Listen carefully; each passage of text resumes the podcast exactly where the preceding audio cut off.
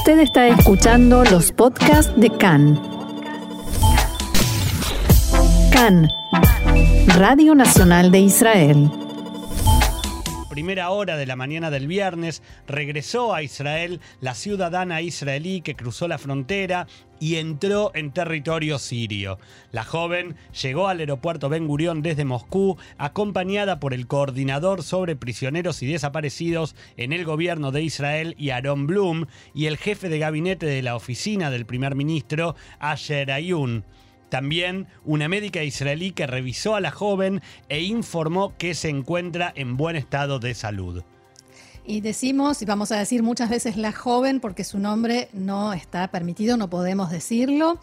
A cambio de la israelí, Israel entregó a dos pastores sirios a delegados de la Cruz Roja en Cunetra. Según la agencia siria Sanaa, se trata de Mohamed Ahmad Hussein y de Tariq Kasaba Loveidan, que habían sido arrestados hace dos semanas por el ejército israelí bajo sospecha de que espiaban para Hezbollah. Se había hablado de la liberación de dos presos, uno era Diab Kahamuz, que finalmente no aceptó ser devuelto a Siria, y Nihal al-Makt, una mujer drusa que había sido condenada a tres años por hacer seguimiento a soldados israelíes y su pena fue, eh, realmente, finalmente ella fue indultada por el presidente Rivlin.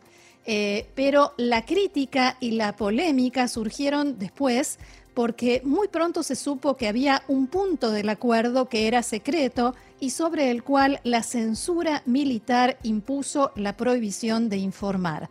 Hubo otra cosa, algo más que Israel dio a cambio de esta joven de la que no se podía hablar y esto se hizo con acuerdo de mm, el primer ministro Netanyahu y el ministro de Defensa Benny Gantz y con el compromiso de los ministros de gabinete de guardar silencio, un compromiso escrito y firmado.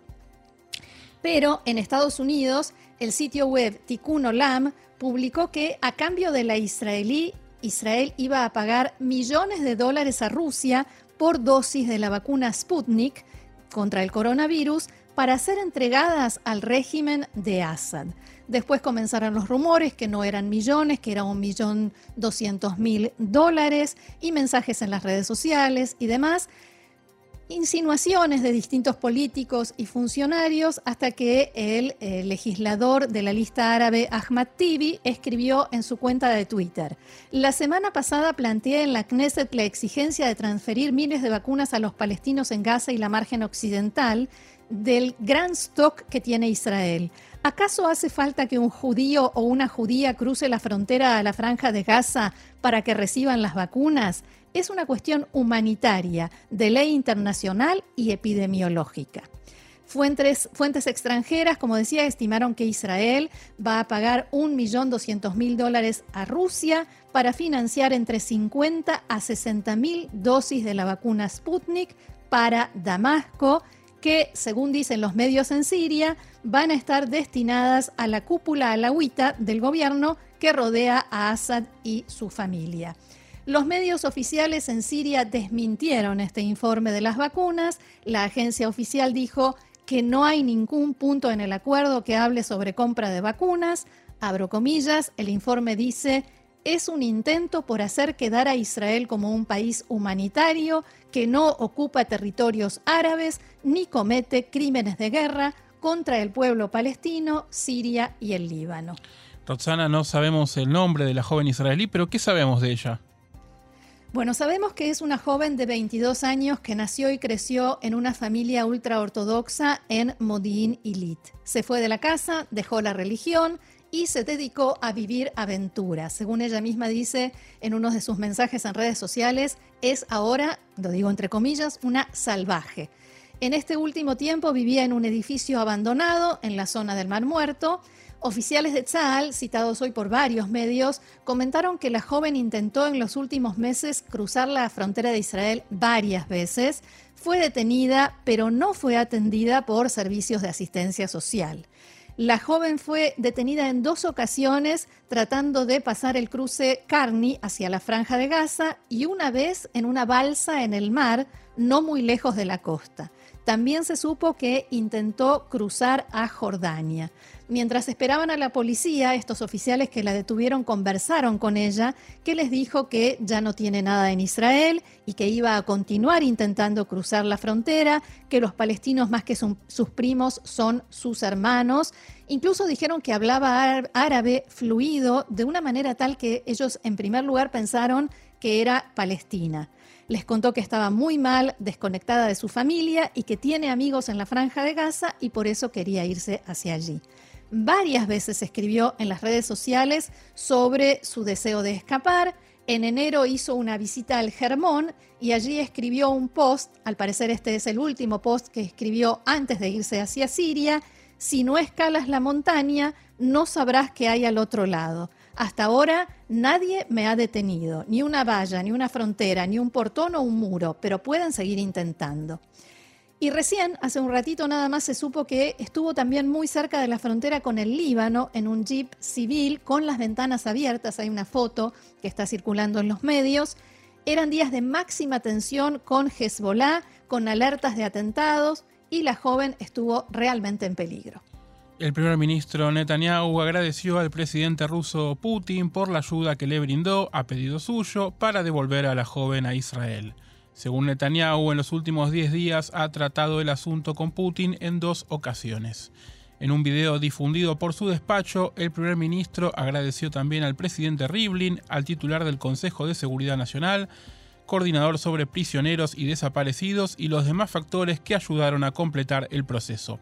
Israel siempre ha hecho y siempre hará todo lo que esté en su poder para devolver a nuestros ciudadanos al país, dijo Netanyahu.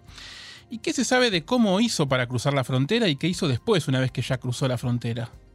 Otra vez diría que es la pregunta del millón, pero la joven, la joven fue interrogada en primer lugar apenas llegó para saber cómo cruzó la frontera, qué hizo una vez que estuvo en Siria y también hoy va a ser interrogada por el Servicio de Seguridad y se evalúa la posibilidad de someterla a juicio. Según publicaron los medios en Siria, la joven llegó a principios de mes a Match del Jams y cruzó la frontera, entró a una aldea. ¿Cómo cruzó? Se estima que es una zona donde no hay valla de seguridad porque la naturaleza pone sus, propios obstáculos y es casi imposible, digo casi antes decíamos imposible, ahora casi imposible cruzar para una persona. Cruzó la frontera, entró a una aldea y los habitantes del lugar se dieron cuenta que no es de allí y la entregaron a las fuerzas de seguridad. Siempre según los medios sirios, eh, llegaron a la conclusión de que es rara, dicho esto entre comillas, e informaron al servicio de inteligencia. En Siria aseguran que Israel se enteró de lo sucedido a través de Rusia porque desde Damasco avisaron a Rusia y el gobierno ruso fue el que avisó al israelí. Ahora, volviendo a la polémica, ¿qué se cuestiona? ¿Qué se discute? Bueno, la oficina del primer ministro difundió un comunicado en el que informaban este fin de semana que Netanyahu habló con la madre de la joven. Y entonces fuentes de seguridad se ocuparon de hacer llegar a distintos medios una crítica diciendo que Netanyahu quiere usar este asunto con fines políticos o electorales y dijeron que eso es algo perjudicial y que en realidad hay que bajar el perfil abro comillas de lo que decían estas fuentes, los dichos según los cuales el presidente Putin ayudó a resolver rápidamente el problema por sus vínculos con Netanyahu son ridículos. Se trata solamente de un acuerdo humanitario, nada complejo, que fue manejado principalmente entre los sistemas de seguridad y Tzal frente a los rusos. Y en Israel también hay críticas al tema de la censura, de por qué no se permitió difundir esta cláusula que supuestamente todavía mm, los medios sirios siguen diciendo que no existió. El Movimiento por la Calidad de Gobierno exigió este fin de semana a Netanyahu y Gantz que cancelen la aplicación de la, de la censura. Alegaron que en este caso no corresponde. Abro comillas nuevamente el gobierno el objetivo de la censura militar es proteger la seguridad del país y los ciudadanos. No es posible que consideraciones extrañas, como evitar un debate público incómodo para quienes toman decisiones, lleven a esta situación sin precedentes. La censura militar, dicen, se aplica únicamente para casos de seguridad nacional. Netanyahu insistió con que este fue un pedido de Rusia y yo lo respeto, dijo, el gobierno ruso exigió que guardáramos silencio. También dijo que no se entregó a Siria ninguna vacuna israelí.